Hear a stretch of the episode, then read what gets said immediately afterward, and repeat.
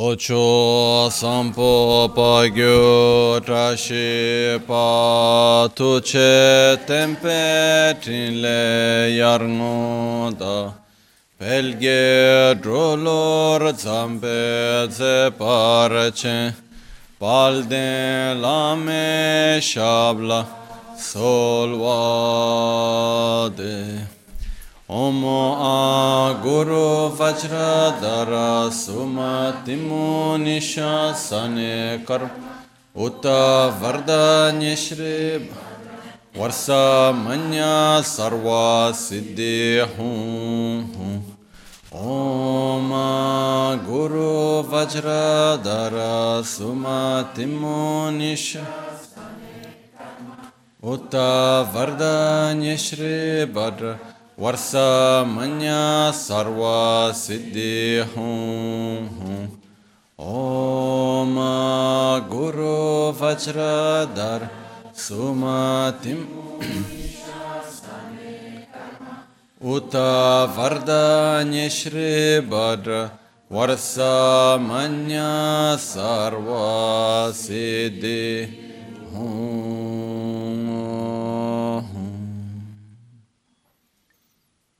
Pakyuke kudan da gelu, pakyuke sundan da genga, pakyuke tudan da geyi, tön yerme çıktı cingelo. Makyuke kudan da gelu, makyuke sundan da genga, makyuke tudan da geyi, ten yerme çıktı cingelo. Om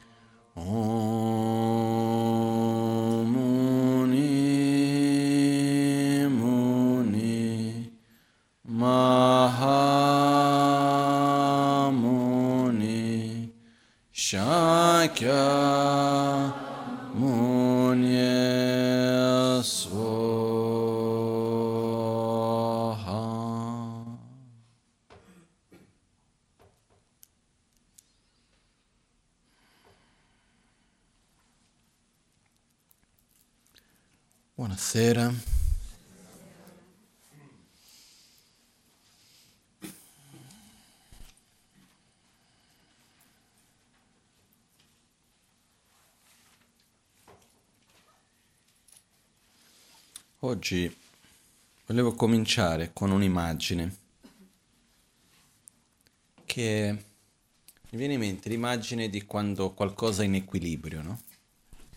Se noi prendiamo una trave in mezzo con un altro pezzo sopra che sia in equilibrio, rimane. Quando va fuori da equilibrio che cosa succede? Comincia ad andare giù da una parte. Quando qualcosa non è più in equilibrio, dov'è che spinge di più? Per uscire totalmente dall'equilibrio o per ritornare in equilibrio? Per uscire dall'equilibrio. Quindi per farlo rimettere in equilibrio mi serve il doppio della forza per rimetterlo in equilibrio. Quando è in equilibrio, la forza dove rimane? Perché rimanga in equilibrio o per uscire? Perché rimanga, ok? Quindi appoggia e spinge. Similmente a questo, quando una situazione nella nostra vita è ben equilibrata, è ben bilanciata, quando c'è armonia, sia nel corpo, sia nella mente, sia nei rapporti interpersonali, nel lavoro, nel rapporto con l'ambiente, in qualunque situazione sia essa. Lì dove c'è armonia, c'è equilibrio, in realtà l'equilibrio richiede equilibrio, quindi spinge verso che l'equilibrio continui. Ok? Cosa succede? Perciò questo che cosa vuol dire? Quando uno ha un, un corpo che sia ben equilibrato, che sta bene, naturalmente il corpo richiede ciò che fa, che aumenta e che mantiene quell'equilibrio. Una persona che ha una mente sana, ben equilibrata, che è sana, ha attrazione verso ciò che mantiene quell'equilibrio.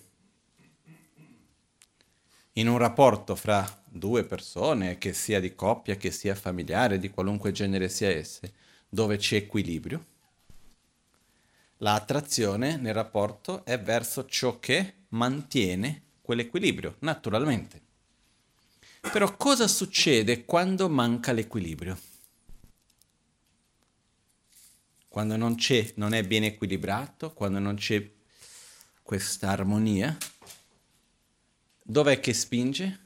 Verso ciò che aumenta la mancanza di, equil- di equilibrio e di armonia.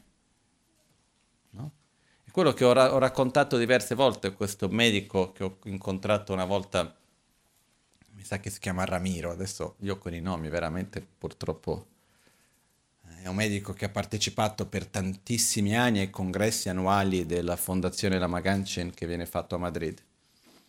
E una volta stavo parlando con lui, dopo il congresso, a pranzo, lui mi disse, sai, quello che chiedo a un mio paziente quando arriva una delle prime cose che chiedo è che cosa ti piace di più mangiare. La persona dice che ne so, l'anguria piuttosto che qualunque cosa sia essa. E lui dice, cominci non mangiando quello. Perché spiegava che quando il corpo non sta bene, ha attrazione di ciò che aumenta quel malessere ciò che aumenta quello squilibrio e non ciò che in realtà fa bene e porta all'equilibrio. Però se noi prendiamo l'esempio di cui siamo partiti, quando un oggetto va fuori di equilibrio, naturalmente la forza dove spinge? Verso che crolli totalmente, verso desequ- lo, lo squilibrio. Quindi la stessa cosa succede che quando c'è una situazione che è malsana, malsana si intende non equilibrata, dove non è ben bilanciata, dove non c'è equilibrio, la tendenza è che aumentare quella mancanza di equilibrio, ossia andare verso ciò che toglie l'armonia. Okay. E questo ci, mi fa pensare una cosa, che molto spesso noi crediamo che ciò che io voglio è ciò che è il meglio per me, ciò che sia la cosa migliore per me. Quindi se noi abbiamo attrazione verso qualcosa, in qualche modo vuol dire che quella cosa ci fa bene. Però non è proprio così. Eh?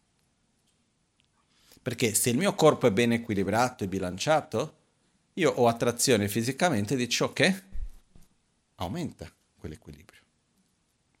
Per esempio le cose che ci piace bere, mangiare, se ci piace stare in un posto caldo piuttosto che in un posto freddo, e tante altre cose, no? Il mangiare è un buon esempio di questo. Quindi un corpo che è ben equilibrato, a principio, io non sono medico, capisco niente di queste cose, ma dal poco che ho capito, quando il corpo è ben equilibrato ha la tendenza di voler, quindi ci fa piacere mangiare ciò che ci fa bene e le cose che non ci fanno bene uno non ha attrazione forte verso quelle cose. Mentre invece la tendenza è che più io ho uno squilibrio verso una direzione, più sono attratto da quella direzione lì. Proprio fisicamente, lo stesso esempio, se c'è un oggetto che appoggia, più cade in quella direzione, più la forza spinge naturalmente in quel lato e più faccio fatica a riportarlo in equilibrio. Solo che l'equilibrio molto spesso è molto delicato, perché se io ho un equilibrio preciso, basta che succeda un po' di peso in più da una parte che cominci ad andare verso di lì questo punto devo mettere sforzo per portare il peso dall'altra, per andare gradualmente a creare questo equilibrio e anche mantenerlo, poi dopo non è così ovvio. Questo mi porta alla riflessione che quello che io voglio non è necessariamente quello che mi fa bene. Quello da cui sono attratto non è necessariamente quello che a me mi fa bene. Quindi la domanda che mi devo fare non è se qualcosa la voglio o non la voglio. Ma è se mi fa bene, se non mi fa bene, se mi serve, se non mi serve al di là del fatto che mi piaccia o che non mi piaccia. Voglio o non voglio, si può anche tradurre con mi piace e non mi piace. Eh? Un altro aspetto anche di questo. No? Ehm... Una delle difficoltà però in tutto ciò è capire se io mi trovo in uno stato di equilibrio o di squilibrio. Fisicamente, mentalmente, emotivamente, nei rapporti che ho, nelle relazioni con gli altri e così via, no? Per esempio, quando è che un rapporto fra due persone, non voglio dire che questo vada a determinare che sia equilibrato e che sia armonioso in tutti gli aspetti, però uno degli aspetti, uno dei, come si può dire, uno dei segni che un rapporto fra due persone sia equilibrato e armonioso quando sia da parte di una che dall'altra persona hanno la sensazione che ricevono abbastanza e che stanno dando quello che è il giusto. Quando da parte di una delle due persone c'è la sensazione che io sto dando di più di quello che dovrei, o sto ricevendo di meno quello che, di quello che dovrei ricevere, vuol dire che già qualcosa non va, comincia a perdersi. Poi, man mano che vado avanti, se io vado sempre di più a sentire che do di più di quello che devo, o che ricevo di meno quello di quello che secondo me dovrei ricevere, perché qualunque relazione è sempre uno scambio. È sempre uno scambio. Anche la relazione tra maestro e discepolo, piuttosto che qualunque relazione che noi facciamo, non è che lo scambio non si intende dire uh, io non ti do questo se tu non mi dai quello. Non è in quel senso lì ma che quando due oggetti, due persone, due parti si relazionano, naturalmente c'è uno scambio. Questo è normale. Che ci sia uno scambio, ripeto, non vuol dire che per forza di cosa debba essere, se tu non mi dai questo io non ti do quello. Però dal momento nel quale c'è un'interazione, in realtà è da tutte le due parti anche quando sembra che venga da una sola parte, c'è sempre uno scambio, costantemente. Perciò in un rapporto è importante che ci sia armonia in questo scambio. In questo caso ciò che va a determinare non è da livello proprio come si può dire pratico, oggettivo, che uno abbia dato all'altro la stessa cosa che ha ricevuto o qualcosa del genere, è molto più soggettivo. Questa soggettività nasce dal fatto che se io sento o meno che, ris- che do abbastanza e che ricevo abbastanza. Quindi uno dei punti, se noi vediamo che in relazione a una persona può essere nostro padre, la nostra madre, nostro figlio, amico, marito, moglie, fidanzato, fidanzata, non importa quale tipo di rapporto noi ci troviamo. Quando noi cominciamo a percepire che stiamo dando di più di quello che dovevamo? Ok, come mai? Perché possiamo cercare di tararlo, di capire, per non lasciare che questo è un segno della bilancia che sta andando verso una mancanza di equilibrio. Ok? Dall'altra parte, se io sento che ricevo di meno, che in realtà sono molto connessi le due cose, no? Però Io, un esempio, ho visto diverse volte delle persone che avevano un rapporto equilibrato e a un certo punto succede che per un evento interiore o esterno, fra di loro o di un terzo, succede un evento di qualcosa che toglie quell'armonia. Quindi nel non aver più l'armonia, io ho la sensazione che ricevo di meno di quello che dovrei ricevere, o che do di più di quello che dovrei dare, o che tu ti comporti in un modo come che secondo me non dovrebbe essere, o si entra in questo. Ricevo di meno quello che, quello che dovrei ricevere, o do di più di quello che dovrei dare. Si crea questa disarmonia. E la tendenza qual è? Se cominci a cadere da una parte, la tendenza qual è? Andare, sì, la forza dove ci porta? Verso quello squilibrio. Quindi che cosa succede? Ah, tu non mi dai quello che secondo me dovrei ricevere, quindi non te lo do neanche io. Quindi io dovrei essere gentile, non lo sono più. Perché devo essere io gentile con te quando tu non sei gentile con me? Quindi la forza dove va? Sempre di più verso quell'atto lì. Perché quando si perde l'equilibrio, mettere la forza nella direzione di quella perdita di equilibrio è molto più facile, quasi naturale, spontaneo. Mettere la forza per ricreare equilibrio richiede come minimo il doppio dello sforzo, dell'energia stessa. Ok? Quindi è importante stare attenti di non cadere in questo.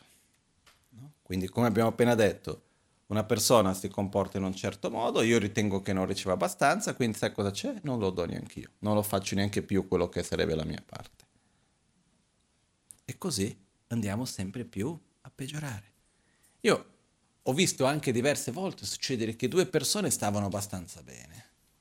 A un certo punto, come abbiamo detto, che sia per un fattore interno, che sia per un fattore esterno, che sia per l'insieme dei due, che sia per qualcos'altro che avviene, si crea un conflitto, una disarmonia.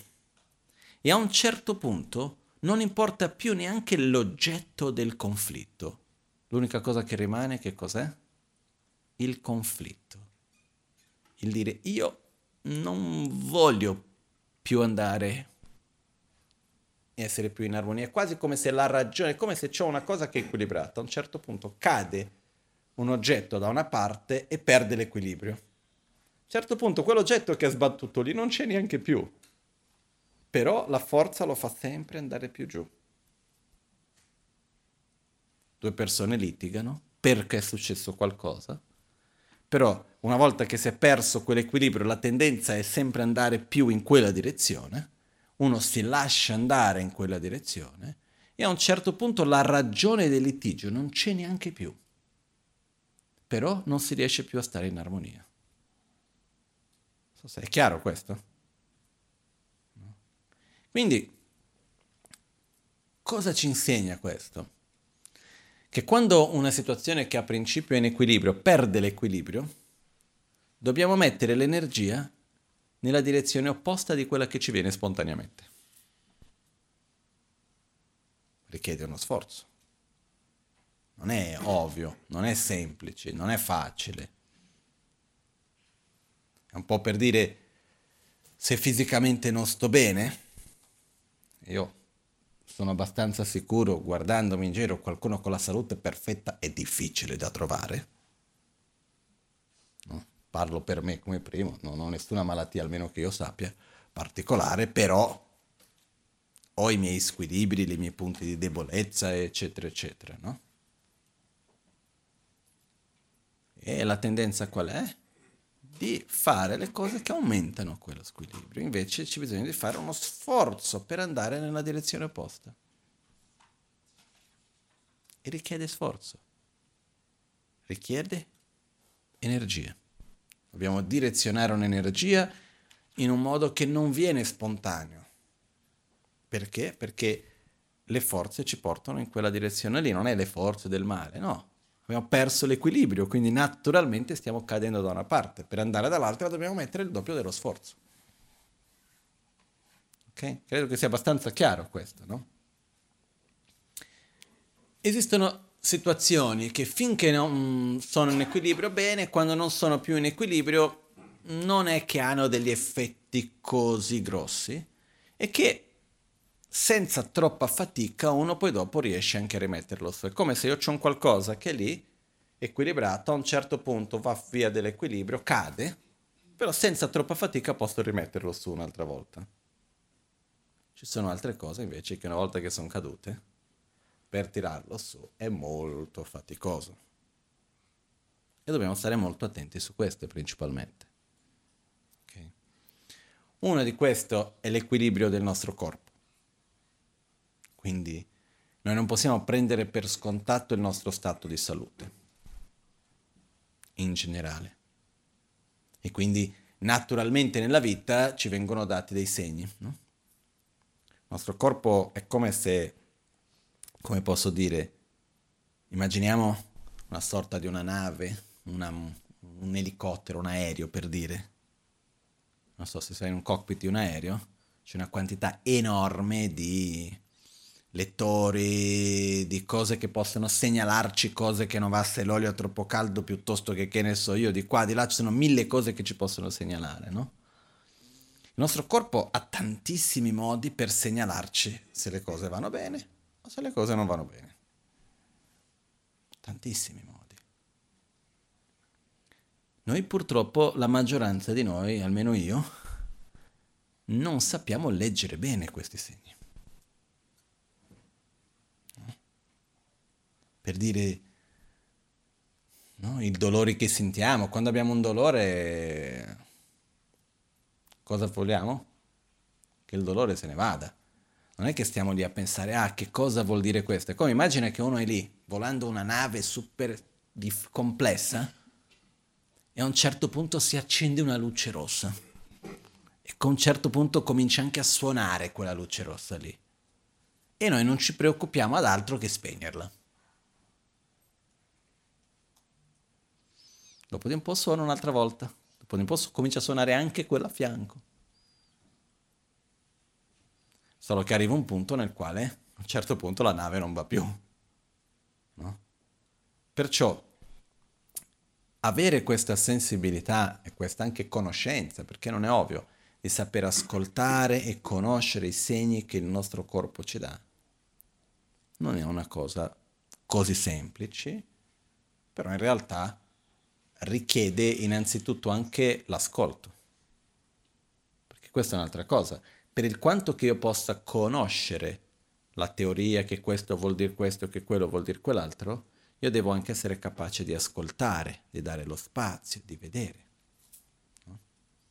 Questo mi ricorda un amico che viaggiava per lavoro tantissimo, sempre su e giù per lavoro, da un paese a un altro, andò dal medico per fare un check-up di routine, così per qualcosa, e ha detto al medico, ah, come stai? Bene. Uh, viaggi tanto, continui a viaggiare tanto? Sì, sempre tantissimo. Hai problemi di jet lag? Nessuno. Male. Perché? Se, se tu non riesci se neanche più ad ascoltare il tuo corpo, è arrivato a un punto nel quale non ascolti il tuo corpo, perché non è che il corpo non ha difficoltà per adattarsi con gli orari pazzi che fai tre giorni a New York, due giorni a Pechino, tre giorni a Parigi, poi ritorni a Milano, che ne so io. Il corpo subisce. Però una cosa fa, dopo di un po' è in un livello di adrenalina così alto, costante, che quasi non riesce neanche più ad ascoltare il proprio corpo. Quindi per ascoltare il corpo richiede anche un attimo di silenzio quei momenti di riflessione, quei momenti di calma per poter ascoltare il nostro corpo. Questa è una parte che io ritengo che sia importante. La difficoltà che abbiamo di solito è che quando vediamo che suona un allarme non facciamo la minima idea a che cosa si riferisca. Quindi la nostra tendenza o lasciamo suonare perché non dà troppo fastidio, o certe volte abbiamo un'idea a che cosa si riferisce però metterlo a posto ci vuole tanta fatica. E quindi sai che c'è, lascialo lì che suona, tanto fra un po' spegne. Non dà così tanto fastidio. Il problema è che ognuno di questi segni è come un peso in più che ci fa vedere che c'è un equilibrio che si sta perdendo. E noi dovremo fare lo, la forza opposta per ritrovare, creare l'equilibrio prima che arrivi a un punto di non ritorno ok? Che ovviamente io almeno non so dire qual è questo punto per uno o per l'altro, però cioè in generale è importante ascoltare e capire che fare la cosa giusta molto spesso è faticoso. Perché? Perché c'è la forza che abbiamo perso quell'equilibrio, quindi naturalmente dobbiamo mettere il doppio, triplo dell'energia. Più è fuori equilibrio, più forza ho bisogno per rimetterlo in equilibrio. E la forza è opposta a quella di dell'equilibrio. Ok? Pensiamo in questi semplici termini di fisica. Più vado giù che sto per cadere, più devo mettere forza dall'altra parte, in una direzione opposta. Okay? Quindi quando vediamo in un contesto, per esempio, ritorniamo all'esempio di prima, con una persona dove prima c'era un'armonia, a un certo punto non c'è più quell'armonia, non c'è più quell'equilibrio. Per far ripremettere l'equilibrio, cosa dovrei fare? Mettere l'energia nella direzione opposta. E come minimo il doppio di quell'energia lì nella quale mi sento. Quindi richiede anche il suo tempo, richiede anche la sua energia. Questo non è sempre facile. No? Quindi questo per me è un punto di riflessione che mi aiuta a capire perché che certe volte è così difficile fare la cosa giusta. Perché che certe volte per dire quella cosa mi fa male invece mi piace?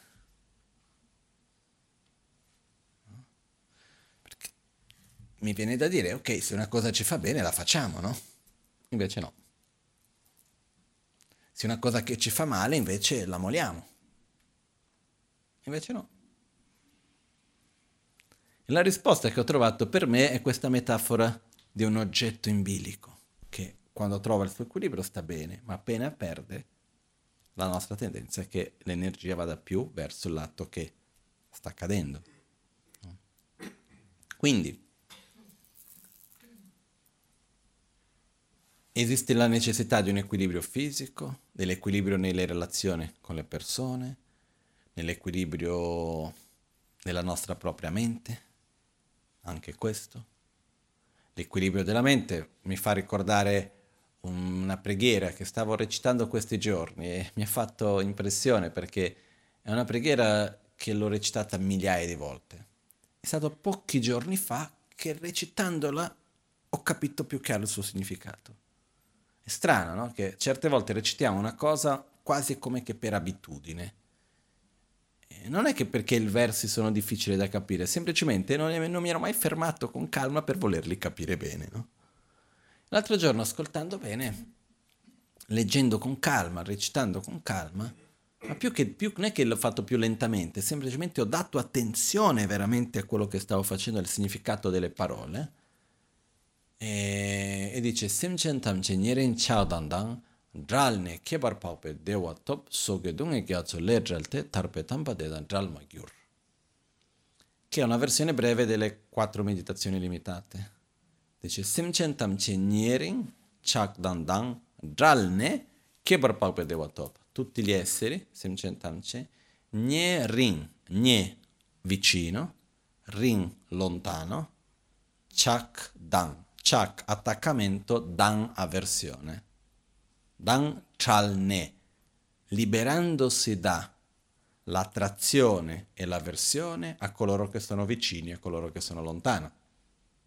Quindi liberandosi dall'attrazione a coloro che sono vicini e l'avversione a coloro che sono lontani, Jalne Kieparpaupe Dewatop possano ottenere uno stato di eccellente gioia, benessere e felicità dopo essersi liberati dagli estremi di attrazione e gli estremi di avversione.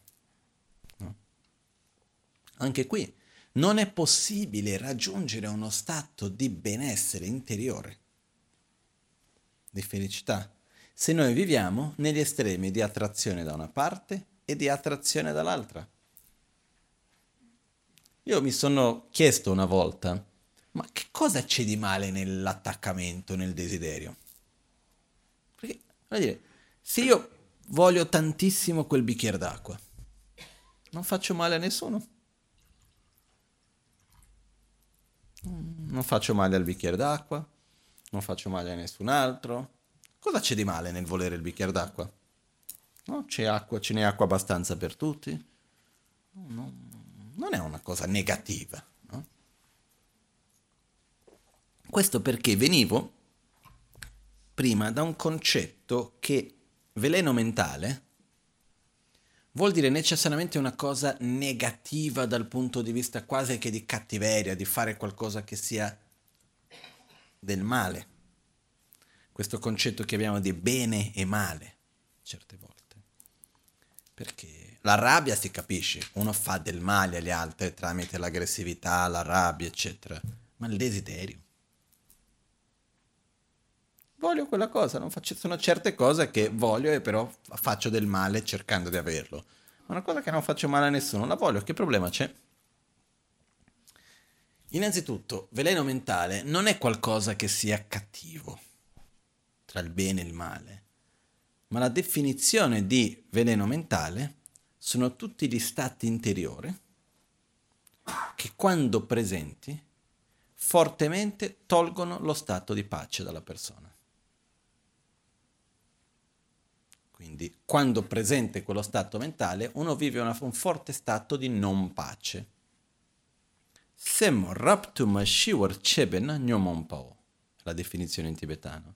Sem mente, rapto fortemente, mashiwar non pace, non pace.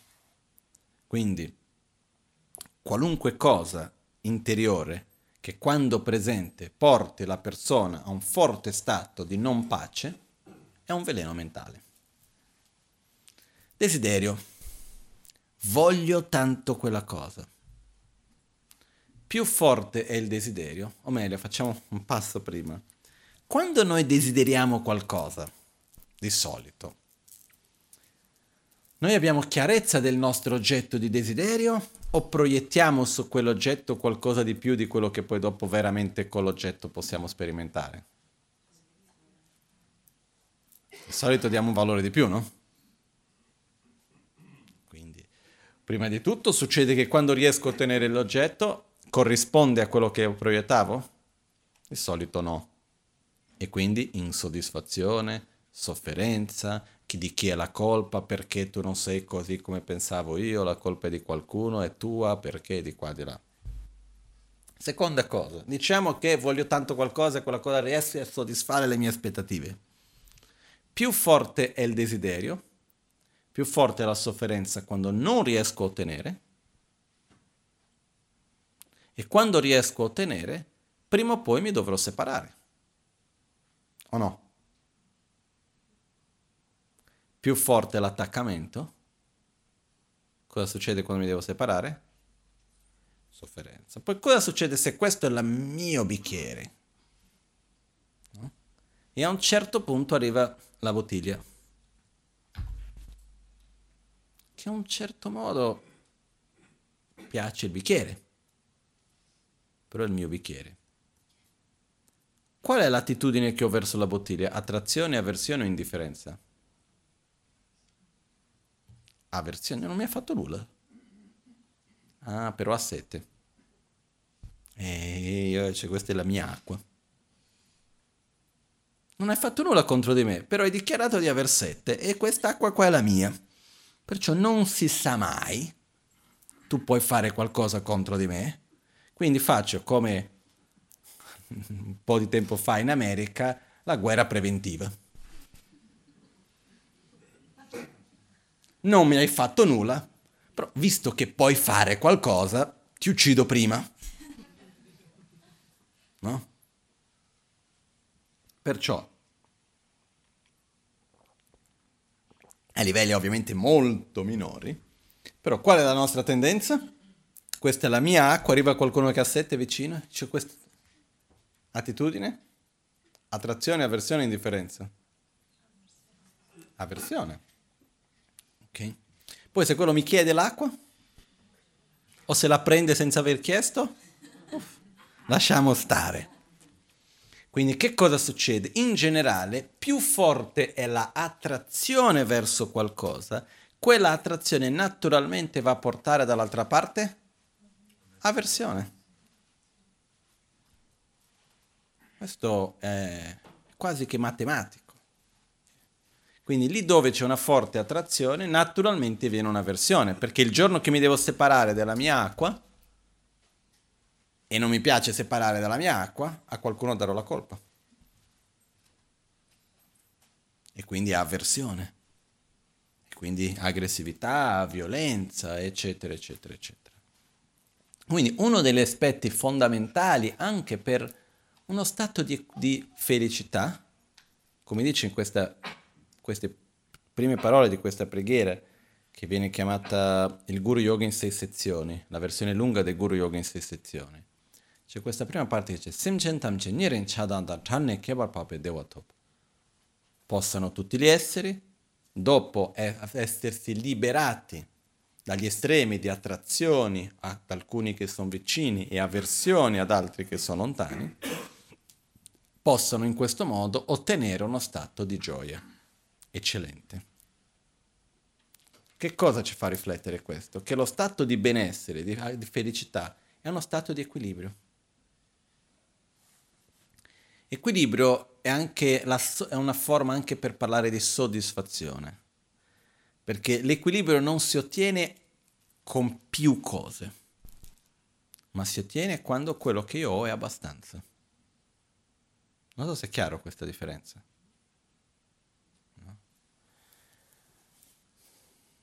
Perciò L'equilibrio non è il risultato, ripeto, di ottenere più situazioni, che le cose siano più in un modo piuttosto che in un altro, ma richiede innanzitutto un mio proprio equilibrio, una mia propria soddisfazione. E qua adesso vi porto un'altra metafora. Prendiamo la stessa di prima e la sviluppiamo un po' di più. Ho qualcosa che è in mezzo e quindi è equilibrato, ok? A un certo punto c'è più peso da una parte, quindi cade. Cosa devo fare per ritornare all'equilibrio? O io tolgo quel peso e quindi l'equilibrio ritorna, o metto lo stesso peso dall'altra parte. Qual è l'altra alternativa che ho? Mi sposto.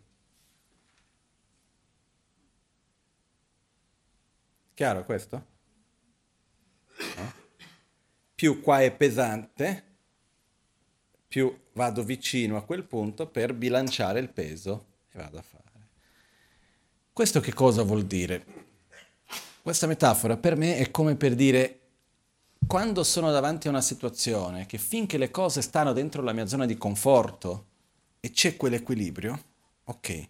Quando succede qualcosa che invece mi fa uscire dalla mia zona di conforto, nel quale non sto più bene, non c'è più equilibrio in quella situazione, a questo punto o io vado a eliminare quella situazione, ritornare alla zona di conforto, o vado a fare qualcosa dall'altra parte che vada a bilanciare, o devo riposizionare me stesso.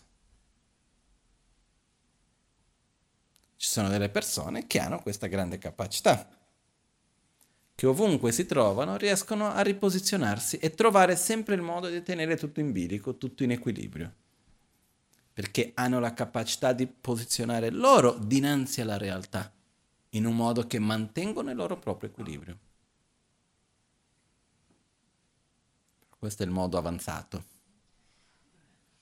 No? Però io credo che noi dobbiamo cercare di unire un po' le varie cose. Noi siamo influenzabili, siamo influenzati dal contesto in cui viviamo o no? Assolutamente sì. Non è per nulla che quando si riconosce la reincarnazione di un maestro importante, di, una, di un essere realizzato, cerca, qual è la prima cosa che si cerca di fare? Metterlo in un contesto sano. Non che l'altro sia malsano, ma in un contesto dove possa sviluppare quelle qualità particolari. Ok? Io per esempio credo che le mie qualità, così per dire, sono sempre state quelle che ho oggi. Però il fatto di aver di essere cresciuto in monastero, l'educazione che ho ricevuto, l'ambiente, il contesto in cui sono stato, tutto il resto mi ha fatto molto bene. È stato molto importante per me. Ok? Quando sono andato in monastero, la, la Magancina ha spiegato ai miei genitori quando ero lì nel seguente modo. È stata la mia scelta di andare lì. Però un giorno la vacanza ci ha spiegato, ha detto, ah, ah, Michelle è come, avevo 12 anni, 13 anni all'epoca, ha detto, è come un cristallo molto puro. Se tu metti questo cristallo in mezzo alla luce, che cosa riflette? Luce. Se metti il cristallo in mezzo alla merda, merda. No? Sempre il cristallo rimane. Ok? Quindi che cosa succede? Che il contesto in cui noi siamo ha un'importanza per noi. Assolutamente sì. Prima cosa. Il nostro corpo ha un'influenza su di noi, sulla nostra esperienza, sulla nostra mente o no? Più grande di quello che noi di solito immaginiamo. Ok? Addirittura si può arrivare al punto di immaginare che in realtà è tutto nel corpo, che la mente è solo un risultato del corpo in sé. Io non credo in questo personalmente, però il corpo ha un'enorme influenza sulla mente. Basta vedere che cosa succede quando non c'è un equilibrio ormonale, quando uno mangia troppo di una cosa piuttosto che di un'altra, uh, prendi una sostanza piuttosto che un'altra, influenza la mente o no? Tanto. Quindi il corpo ci influenza. Però, al contrario, okay? immaginiamo che il contesto in cui ci troviamo, quindi l'ambiente, le persone che ci circondano, la situazione che viviamo, e il nostro corpo sono come il peso che si può mettere nei due lati.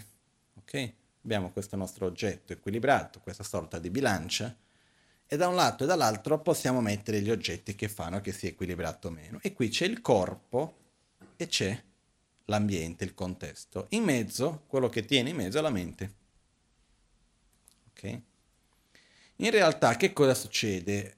Se, se c'è equilibrio o squilibrio, è influenzato dal corpo e dal contesto, no? Però chi è che c'ha il più grande potere? La mente, il pernio, basta andare un pochettino da una parte piuttosto che un pochettino dall'altra, che va a creare equilibrio o togliere l'equilibrio. È vero che noi siamo influenzati dal contesto in cui viviamo e dobbiamo prenderci cura. È vero che noi siamo influenzati dal nostro corpo e dobbiamo prenderci cura. Però l'aspetto più potente in assoluto che noi abbiamo è la nostra mente ciò che ci influenza più di qualunque altra cosa la nostra mente.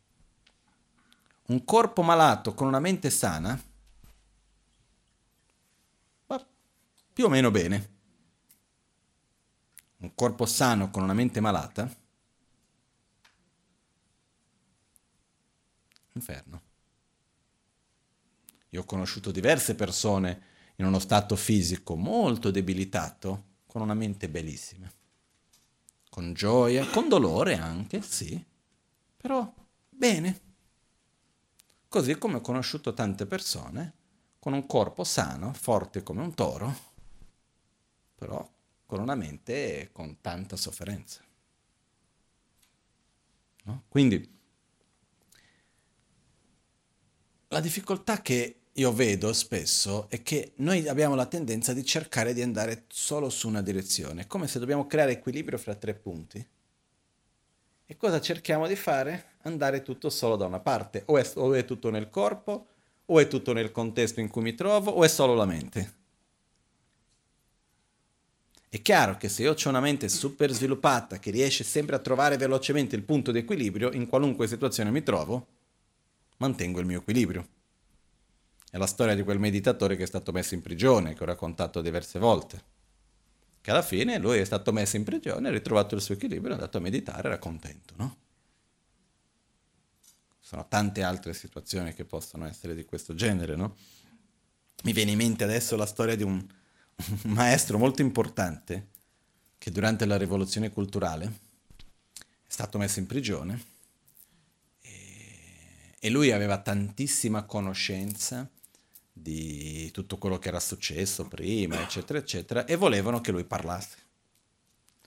E lui ha fatto un patto, era, era molto intelligente, e lui ha detto, guarda, io collaboro con voi con una condizione. io voglio una richiesta e questa richiesta accetto solo se viene scritta ufficialmente da Mao Zedong. Non accetto che altri in mezzo dicono qualcosa. O viene dal punto più alto che nessuno lo potrà contestare dopo, o io non mi fido. Lui ha detto che cosa vuole? Lui ha detto io sono religioso, io ho bisogno di almeno metà della mia giornata per meditare. Io ho bisogno di tutti i miei libri come che lui era in prigione.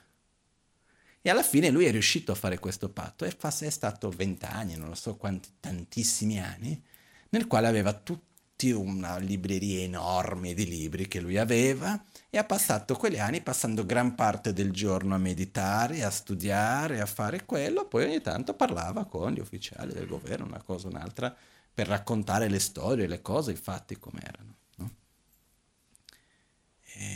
io vedo questa una persona che è riuscita in una situazione estrema a ricreare qualcosa per mantenere il suo equilibrio.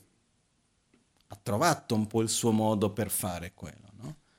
Però effettivamente ci sono persone che hanno questa capacità, che ovunque stiano, in qualunque situazione si trovano, magari non subito, ma dopo di un po' riescono a trovare il suo equilibrio. Perché? Perché il punto del pernio può muoversi con facilità e trovare subito l'equilibrio. Okay? Però per la maggioranza di noi non basta solo quello. Dobbiamo anche prendere in considerazione, non avendo questa agilità, dobbiamo prendere in considerazione anche gli altri fattori. Però non basta solo uno, non è solo il corpo, non è solo il contesto e non è solamente la mente. Un equilibrio richiede l'insieme di tutto. Ok? Perciò all'interno di questo noi cerchiamo di creare l'equilibrio nel corpo. E non sono io la persona giusta per parlare di questo. L'unica cosa che posso dire anche a me è che quello che vogliamo di solito non è quello che ci fa bene. Perché molto spesso il nostro corpo non è equilibrato. Questa è una cosa che io vedo per me stesso. Eh? Che ne so io, a me per esempio le cose di natura fredda non mi fanno bene. Sono quelle che mi piacciono di più. È proprio quelle che non dovrei prendere, eccetera, eccetera, no? Quindi c'è un po' questo. Nell'equilibrio del contesto in cui noi ci troviamo, noi già di per sé cerchiamo di fare il meglio per essere in un contesto nel quale stiamo bene. Però il problema qual è anche lì? che quando il pernio non è stabile, possiamo cambiare contesto quanto vogliamo, l'equilibrio manca. Ok? Perciò uno dei punti su cui dobbiamo lavorare è, è la mente. Anche perché, vediamo una cosa, se noi vediamo che cambiando contesto, quello stato di equilibrio non si trova. Momentaneamente sembra che riprendi, poi subito dopo uno ritorno un'altra volta a uno stato di squilibrio. Vuol dire che c'è qualcosa che non va, oltre il contesto nel quale noi ci troviamo. Io ho visto diverse volte, con me stesso e con altre persone, che si cambia tutto il contesto e dopo di un po' quella sensazione, quella sofferenza, quell'ansia, quella paura o qualcosa ritorna. Questo vuol dire che il problema non è lì l'instabilità da un'altra parte. Okay. E questa instabilità parte principalmente dalla nostra mente. Perché la mente abbia equilibrio ha bisogno di non entrare negli estremi di attrazione e non entrare negli estremi di avversione. E qua c'è un altro aspetto importante che è come facciamo noi a generare un equilibrio nella mente, a, a generare una mente sana, forte, eh, stabile, eccetera. L'unico modo che c'è è allenando la mente su queste cose, perché non è che viene dal nulla, è come il corpo. Se noi dobbiamo, vediamo che il corpo ha bisogno fisicamente di esercizio per allenarsi, no? se io voglio vincere la maratona, non basta che corro mezz'ora un giorno. Devo stare lì tutti i giorni, tutti i giorni, tutti i giorni, tutti i giorni. è un po' come succede anche nell'allenamento mm, sportivo ad alto rendimento. Viene detto, non so se si dice così in italiano, comunque esiste l'allenamento ad alto rendimento, come quelli olimpionici per esempio.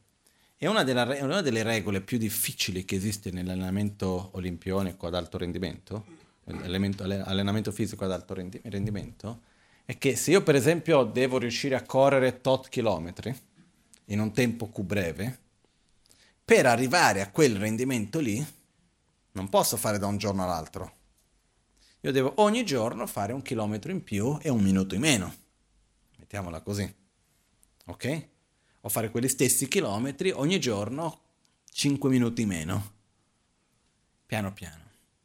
Se io mi fermo un giorno, che non mi alleno, il giorno dopo non riparto dal punto dove mi ero lasciato il giorno prima, ma invece io devo fare due volte, o meglio tre volte di più lo sforzo. Perché non bastano i due giorni che mi sono fermato, io mi sono anche fatto come se avessi fatto anche un passo indietro. E più si fermano i giorni, più io devo, più vado a perdere quello che ho già ottenuto. Quindi non solo non è il giorno che non ho fatto l'esercizio, quindi dovrei essere qui o dovrei essere a 5, però in realtà mi spiego meglio, mi sono fermato a 3. Il giorno dopo dovrei andare a 4. Mi fermo un altro giorno, il giorno dopo dovrei essere a 5. Però in realtà mi ero fermato a 3. Non è che adesso mi basta fare il doppio dello sforzo, no, perché ogni giorno che mi sono fermato ho fatto anche un passo indietro. Quindi se mi sono fermato a 3 il giorno del 4 non ho fatto 4, ho fatto 2.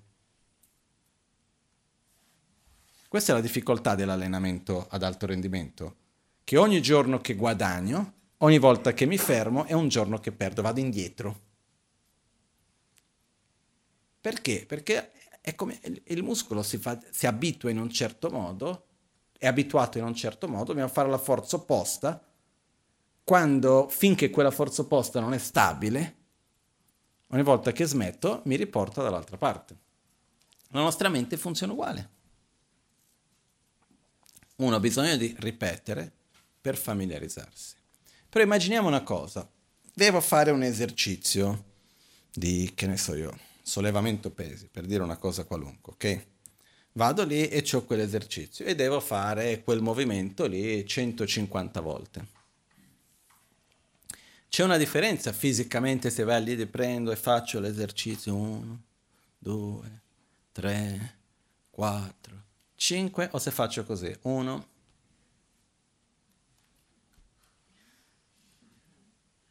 2, passano quei 5 minuti, un'altra mezz'oretta, 3. Alla fine ho fatto 150 uguale, invece di farlo in mezz'ora ci sono voluti quei 4 ore come rendimento c'è una differenza o no?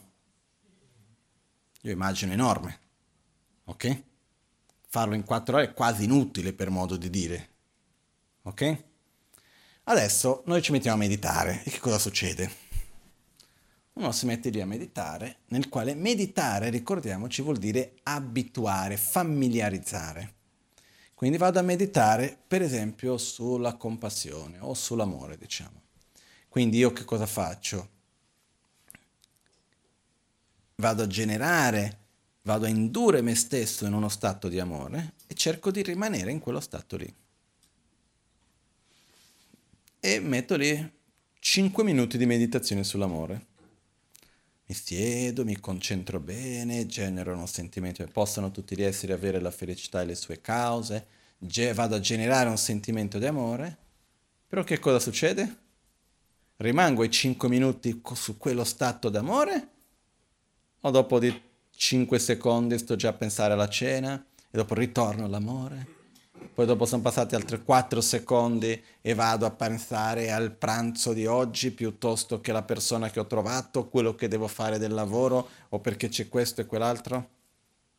La nostra mente rimane fissa su quell'oggetto o in quei 5 minuti di tempo è andata su e giù su mille altre cose? È la stessa cosa che devo fare l'esercizio e rimango lì così. Alla fine non, non ha lo stesso rendimento. No? Perciò una delle qualità fondamentali anche per riuscire a sviluppare le nostre qualità interiori, a riuscire a direzionare la mente nel modo giusto, è la concentrazione. La concentrazione è necessaria non solo da un punto di vista pratico, perché andiamo a spendere un decimo dell'energia necessaria. Quando noi sappiamo quello che dobbiamo fare, abbiamo chiarezza su dove siamo, le cose si fanno abbastanza in fretta e facilmente. Quando stiamo facendo una cosa, mentre facciamo quella pensiamo a un'altra, mentre facciamo quella ritorniamo indietro, poi dobbiamo ritornare da capo, e poi pensiamo a un'altra cosa ancora. Si fa una fatica enorme. Anche a leggere un testo, scrivere una, una lettera, eh, che ne so, parlare con qualcuno, qualunque lavoro sia. Cucinare, che ne so io, pulire, fare dei conti, non lo so, qualunque lavoro sia essi. Lì dove c'è concentrazione si riesce meglio, no? Una delle cose che purtroppo certe volte si fa è che per ottenere un certo livello di concentrazione si aumenti il livello di adrenalina. È come se lì dove c'è tanta adrenalina alla fine uno riesce a concentrarsi meglio. Il problema in questo caso qual è? Uno riesce ad avere un buon rendimento perché riesce a concentrarsi bene, però diventa dipendente di quel livello di adrenalina. E non appena quel livello di adrenalina si bassa, uno non ha quello stesso rendimento di concentrazione, eccetera. Quindi è una concentrazione un po' falsa. Non, è, non, non si sostiene. Ok? Anche dal punto di vista dello sviluppo interiore delle nostre qualità, che sia questa la pazienza, la soddisfazione, l'amore, qualunque cosa, sia essa di non entrare negli estremi di attrazione e di avversione, lo stato di concentrazione è molto importante. Perché la concentrazione è la nostra capacità anche di dire alla mente, mente stai ferma qua, per piacere. E lì rimane. Okay, adesso non è il momento per quello e lì rimane. Avere controllo della nostra propria mente, riuscire a direzionarla in un modo piuttosto che in un altro. È bellissimo, no? Poterlo fare. Però, che cosa succede qua? Prima di tutto, come uno fa a sviluppare concentrazione? Concentrandosi. Non è che un bel giorno uno si sveglia e è diventato un essere iperconcentrato. Uno deve allenarsi. Basta, ma questo in tutte le cose. All'inizio è difficile, poi dopo più uno fa, più uno fa, più uno fa, a un certo punto diventa più facile. Ok? Che sia questo concentrarsi in un contesto piuttosto che in un altro, però funziona proprio così. Però c'è un altro discorso anche. Per sviluppare concentrazione, una delle cose necessarie, agli inizi principalmente, dopo anche può esserci senza, però agli inizi è fondamentale togliere gli oggetti di distrazione. Non è, non è fattibile pensare che uno possa sviluppare un livello di concentrazione da zero da 5 per dire da poco, mantenendo gli oggetti di distrazione. Una volta sviluppata una concentrazione buona, a quel punto uno può anche avere tutti gli oggetti di distrazione, ma non perde più la concentrazione. Chiaro?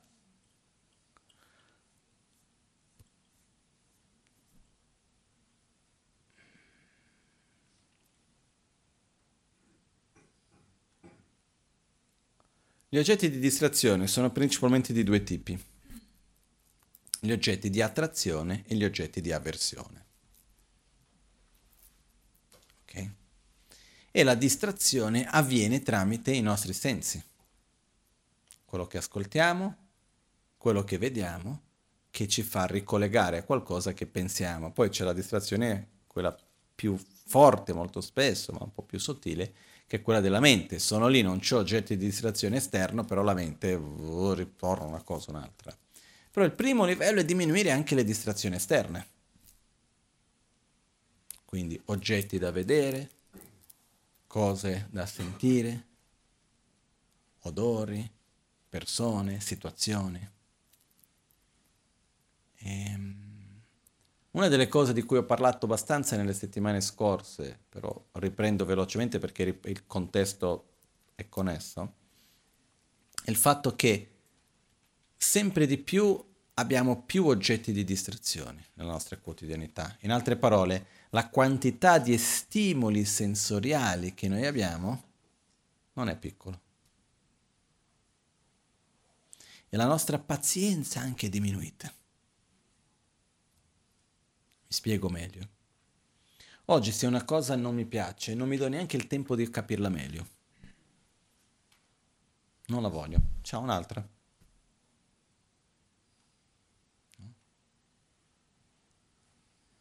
Una cosa, quando è stato l'altro ieri, ho messo ogni tanto, se sono in macchina, metto la radio e sento un po', mi piace la radio dove parlano un po', per sentire un po' anche che cosa si dice in giro, capire un po' perché sennò sono abbastanza chiuso un po' nel mio mondo in qualche modo, no? E stavo sentendo un programma, non so più in quale radio, comunque parlavano di com'era il rapporto della sessualità nei tempi d'oggi. Come è cambiato in un modo o in un altro. E una delle cose che dicevano, che stava parlando in quel momento che ho ascoltato, di come sono i rapporti oggi basati sul uh, dating online ossia come si dice in italiano, i, gli incontri no? online. E che cosa, cosa dicevano? Che le persone oggi, perché è così facile cercare una persona, che quando trovano uno, e non è proprio già subito quello che vorrei, ciao, un altro. Tanto si trova facilmente. Questo che cosa porta però? La difficoltà di affrontare le cose, conoscere, approfondire. Perché nella vita, per qualunque cosa che vogliamo, è importante poter approfondire, poter capire, avere la pazienza, che non è esattamente come voglio, però fammi capire meglio, fammi superare una cosa, vedere un'altra da un'altra parte, sia nei rapporti umani ma come in qualunque situazione. E questo livello di accelerazione che viene insieme che siamo molto accelerati. Perché se non va bene una cosa, ok, ciao, via quella, prendiamo un'altra. Siamo pronti subito a sostituire una cosa con un'altra e andiamo avanti così con tutto, no? Io ho visto questo su tantissime cose, no? E poi anche quando arriviamo a livello spirituale è la stessa cosa, no? Ah, questo guru mi piace, bene, non mi piace stato via un altro, tanto... No, è così. Ma su tantissime cose ah questa pratica non mi funziona subito, ok, cerchiamo un'altra, quella cosa. Però c'è questa mancanza di pazienza nell'affrontare le situazioni. Ma a me mi sembra che questo venga proprio dal fatto che tutto è uso e getto immediato. Se voglio una cosa devo poter averla subito. E se non è come voglio io, ciao se prendi un'altra. Però Innanzitutto fa parte della vita che le cose non sono sempre come noi vogliamo. Fa parte della vita adattarci alla realtà. Accettare un po' di qua, rispettare un po' di là, per creare il nostro proprio equilibrio anche. No? Quindi questa quantità enorme di stimoli che noi abbiamo costantemente, ai quali molto spesso ci lasciamo trascinare, ci lasciamo prendere da questi stimoli. E la cosa che mi preoccupa di più è che la cosa dalla quale nei giorni d'oggi ci trascina non sono le informazioni, ma il flusso costante di informazioni. Non so se è chiara la differenza che c'è. Non è che vengo trascinato da una cosa che mi fa pensare, riflettere, che mi porta, che voglio capire di più di questo e di quell'altro. Se facessimo un esempio basandoci sui gossip.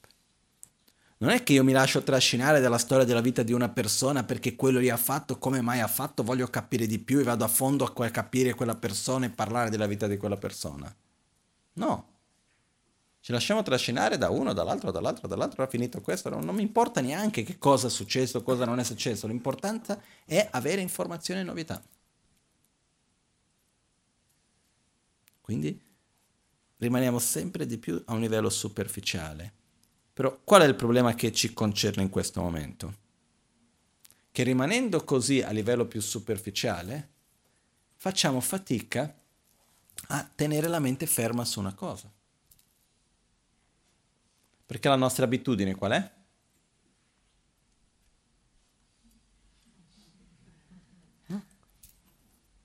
Figuriamoci qualche anno fa se facessi questo che cosa vuol dire? No? Invece l'abitudine adesso, no, finito uno, subito l'altro. A me personalmente mi preoccupa, io sto parlando dal punto di vista in questo momento proprio anche spirituale, non, al di là di tutti gli altri aspetti che sono connessi con questo, no? Come quello che a me mi ha fatto riflettere tanto, che noi abbiamo un sistema di comunicazione, noi esseri umani, estremamente sviluppato, super, eh, come si dice, sì, sviluppato, super complesso, perché quando noi parliamo con una persona, in realtà una piccola parte riguarda le parole, ma noi ci comunichiamo e abbiamo sviluppato nei milioni di anni una comunicazione nella quale noi siamo capaci di capire gli sguardi, siamo capaci di percepire gli odori, perché a secondo delle emozioni che la persona ha, gli ormoni emanano un odore diverso e noi percepiamo quello, anche se non siamo consapevoli concettualmente, però esiste questo, come l'animale che sa se uno ha paura o meno, non è perché l'animale è chiaroveggente.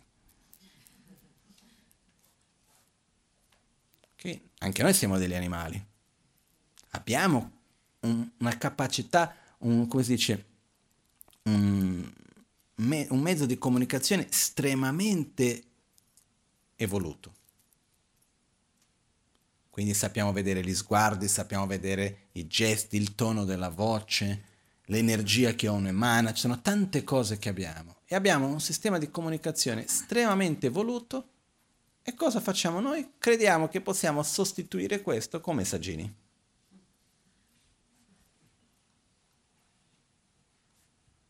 Solo che quando io comunico con una persona, parlandole, guardandoci negli occhi,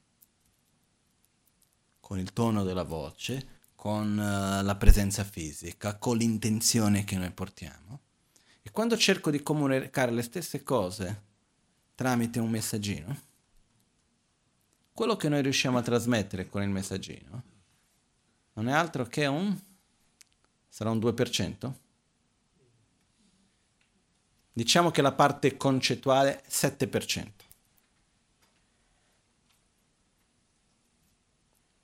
Che lascio a voi il resto della conclusione di questo. Ok? Quindi, tornando a noi invece, che cosa succede? Questo aumento di stimoli crea dipendenza, crea che la mente sia abituata sempre a avere qualcosa di nuovo la cosiddetta agitazione mentale è una cosa che c'è sempre esistita. Quindi è normale che quando uno cerca di meditare la mente vada in giro. Però oggi viviamo in un momento ancora più difficile perché abbiamo la dipendenza degli stimoli. Costantemente. Qual è un segno di dipendenza?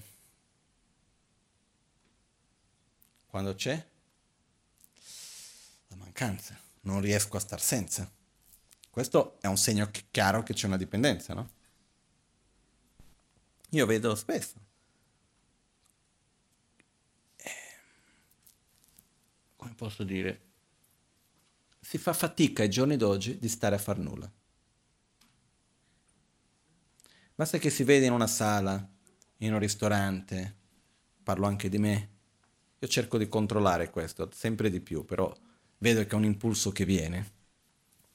Sei lì parlando con una persona, a un certo punto la persona dice scusi, devo andare in bagno, al ristorante, eccetera. Ti chiede lì niente ad aspettare la persona. Qual è la prima cosa che uno fa?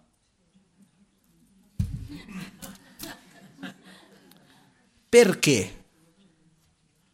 Perché devi vedere qualcosa? No. Perché sei interessato su qualcosa? No. Perché c'è la dipendenza di quell'informazione costante, dello stimolo sensoriale costante. Quello.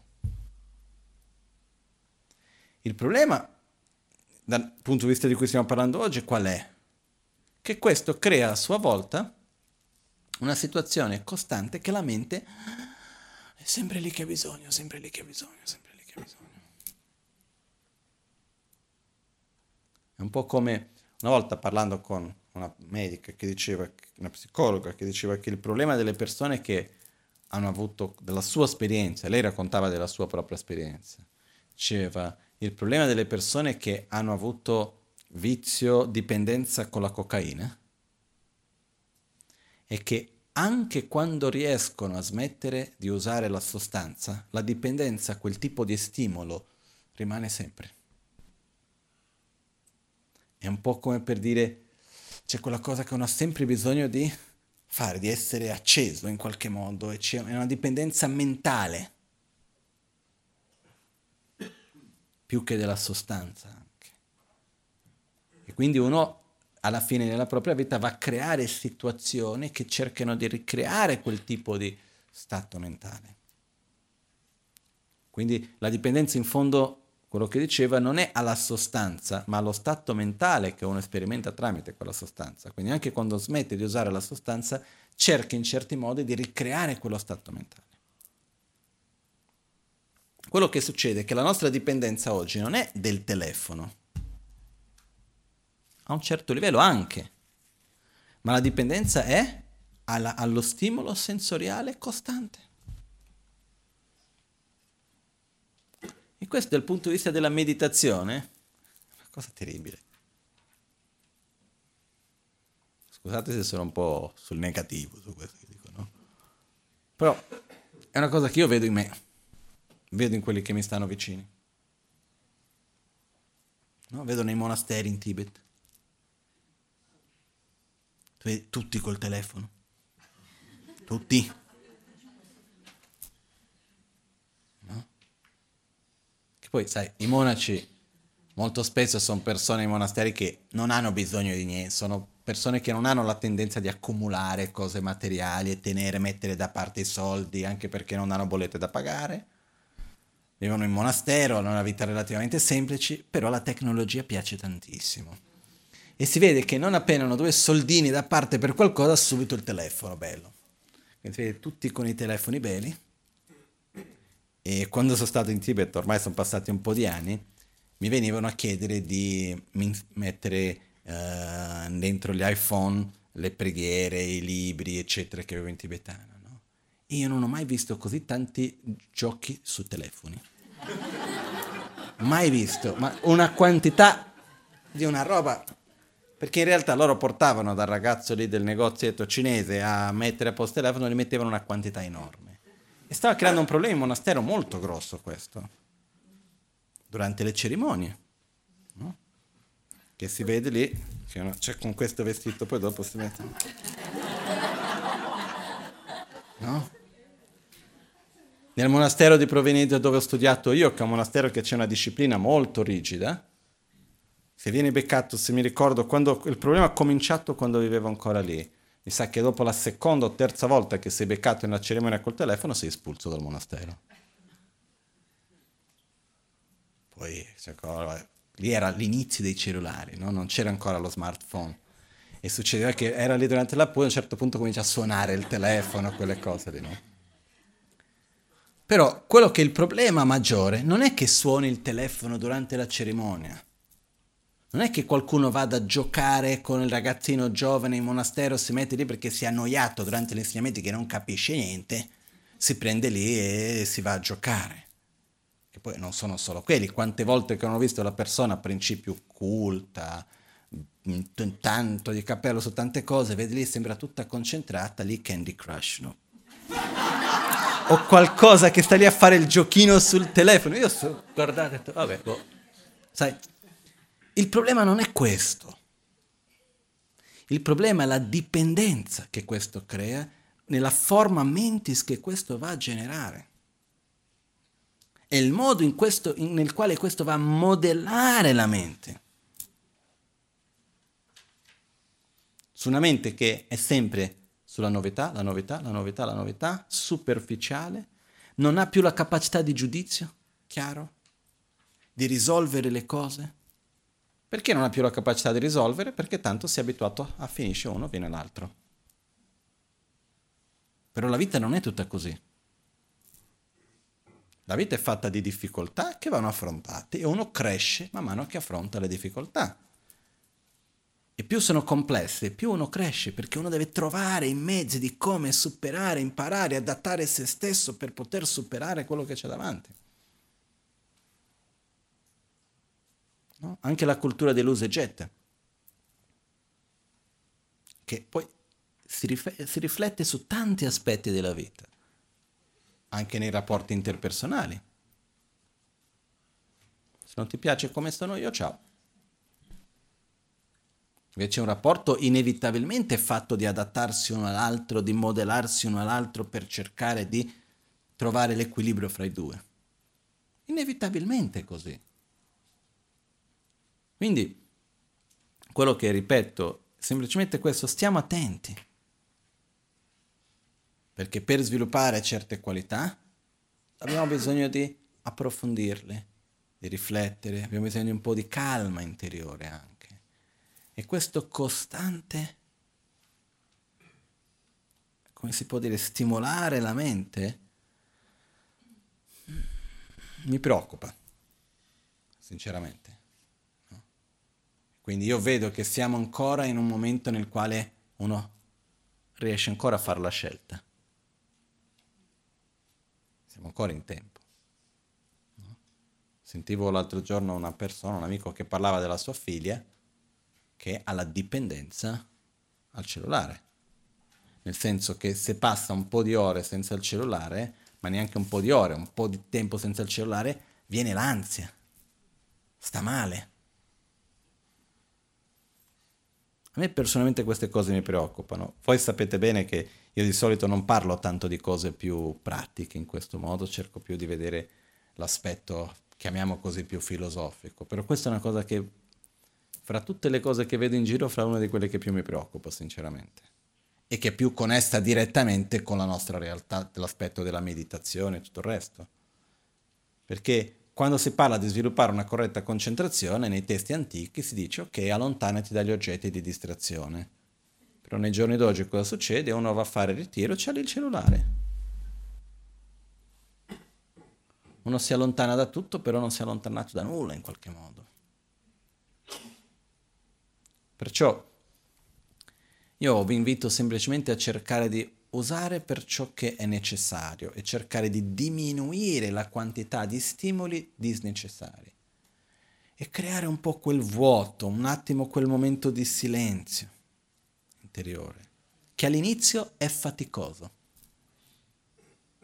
Siamo lì al ristorante ovunque sia, c'è il momento che la persona con cui siamo o non è interessante come volevamo, o è andato al bagno, qualcosa, il cellulare non si tocca. È uno strumento per qualcosa, non è una cosa che lì è un intrattenimento.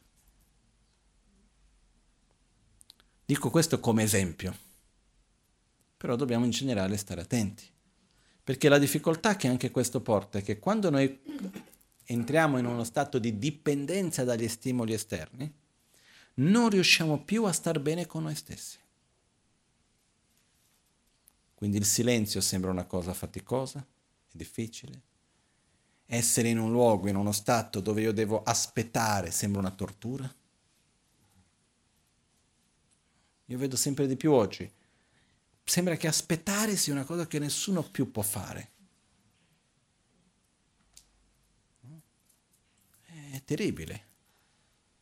È veramente una cosa che Tutto è veloce, viaggiare è veloce, quello che prima ci volevano due settimane adesso ci vuole un giorno e poi se uno deve aspettare un'ora in più perché è successo qualcosa sembra la tragedia. Io mi ricordo invece quando in India viaggiavo in treno. Eh, il viaggio più lungo che ho fatto sono state 56 ore. E mi ricordo la bellezza quando un viaggio è così lungo, uno non conta più neanche le ore. Uno si rilassa. Quando si arriva, si arriva. Mi ricordo che cominciava a sembrare tanto quando stavi per arrivare. Che sapevi che comunque dovevano, l'ultima ora, sembra lunghissima, le ultime due ore. Però prima di quello le ore passano come se non fosse nulla vedere il paesaggio, leggere qualcosa, parlare, stare in silenzio, no? ho fatto dal, no, dal, sud dell'India fino al nord dell'India.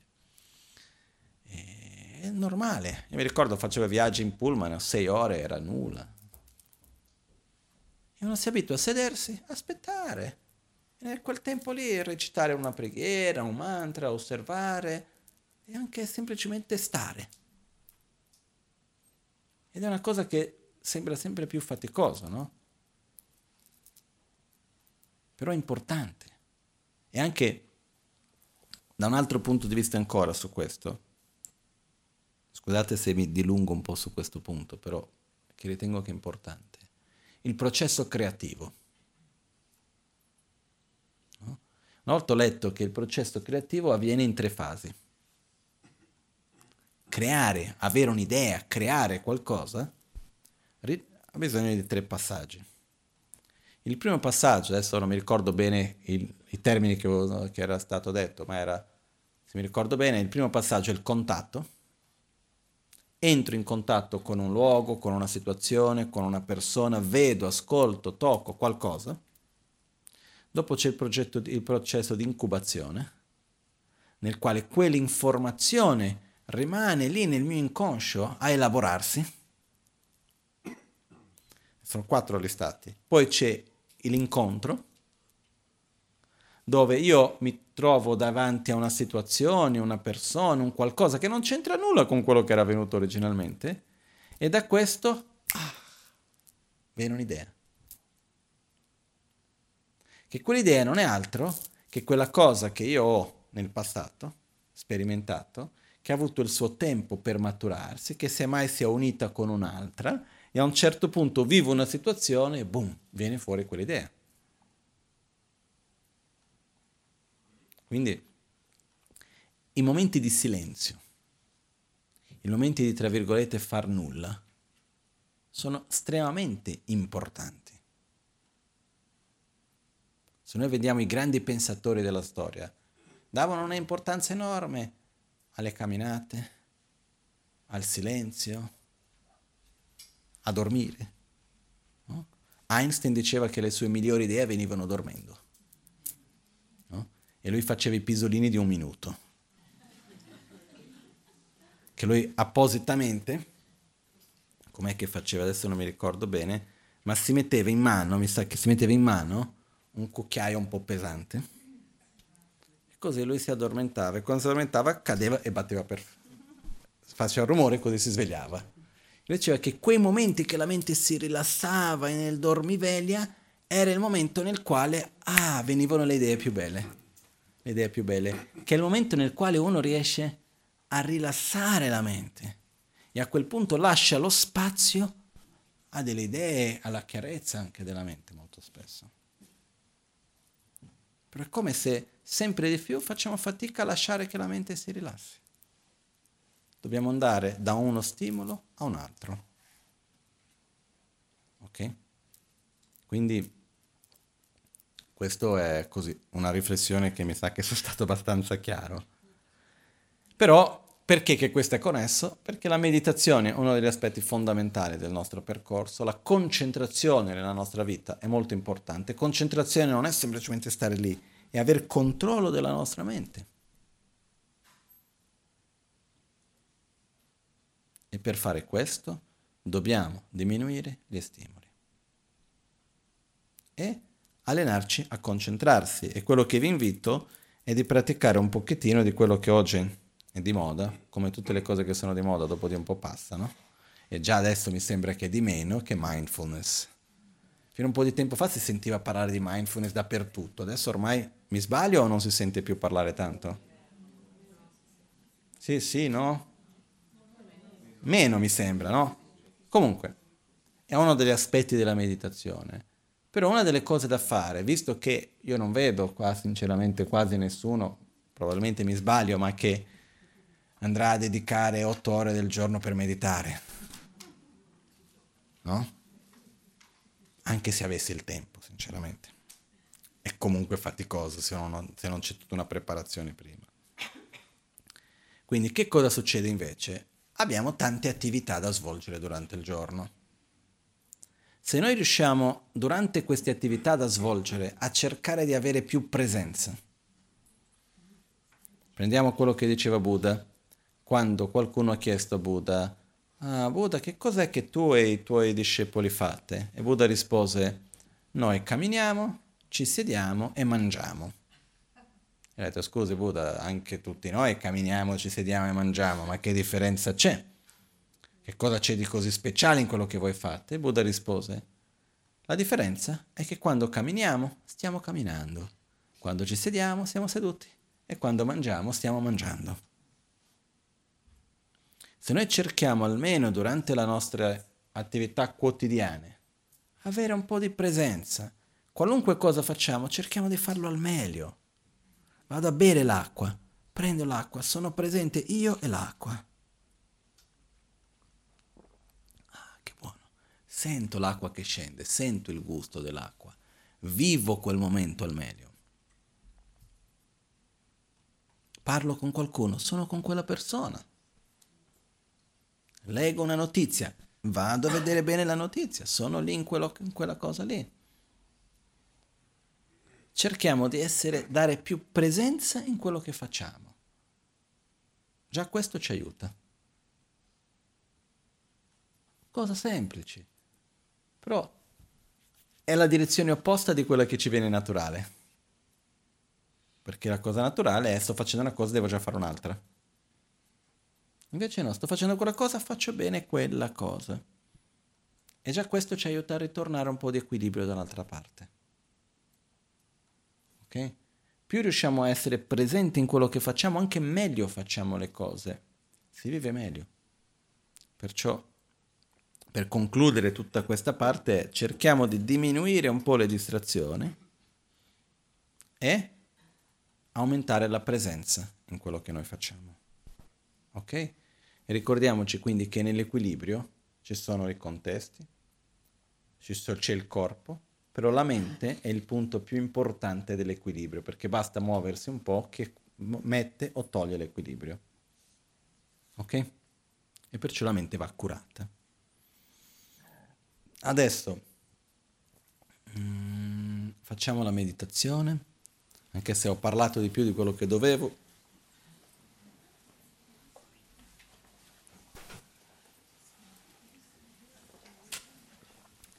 Un mercoledì magari vengo e non si parla, così almeno vado a bilanciare un po' tutte le volte che vado oltre.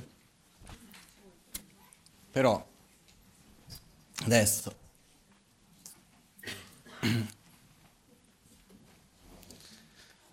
Ok, oggi ci sediamo in una posizione confortevole, faremo la pratica dell'autoguarigione mm, recitata e senza le spiegazioni.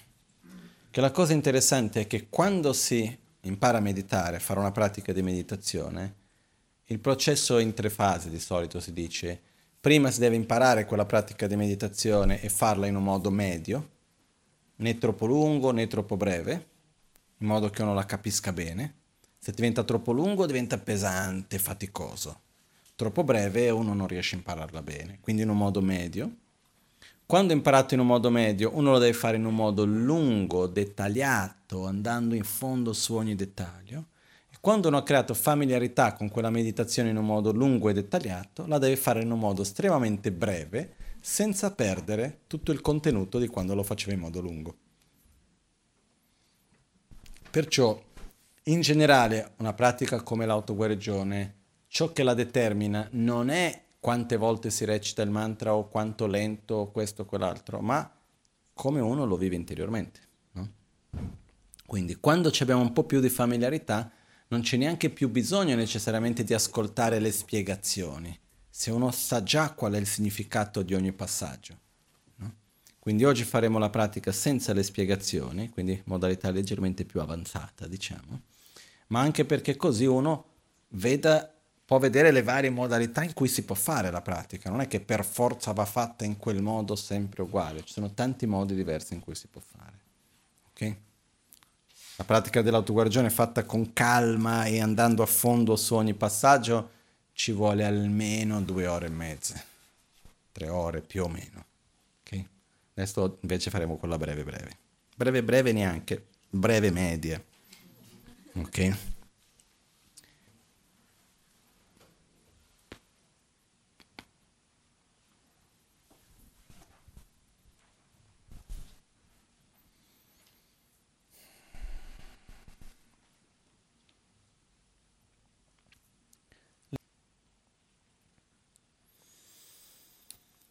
Mi chi we tse na te im la mi kyo dor che tong ne chi da pa chom te chi me rik zi nyur tu to par sho je tsun la me ku tse rab ten chi Nam kartin le cho churge padang lo santem pe me sa sum king. Drove mun sel tato ne gyur chi ni modele tsendele ni me kuyandele kshin Nin sen tak tu delek pe, concio sum ki jingi lo, concio sum ki ngodru so, concio sum ki tashisho.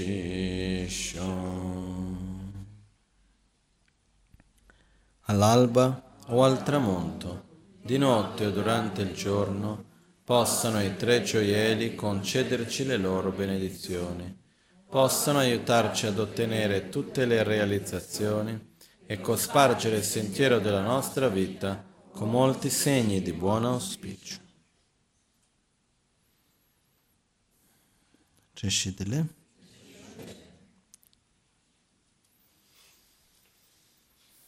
Grazie a tutti.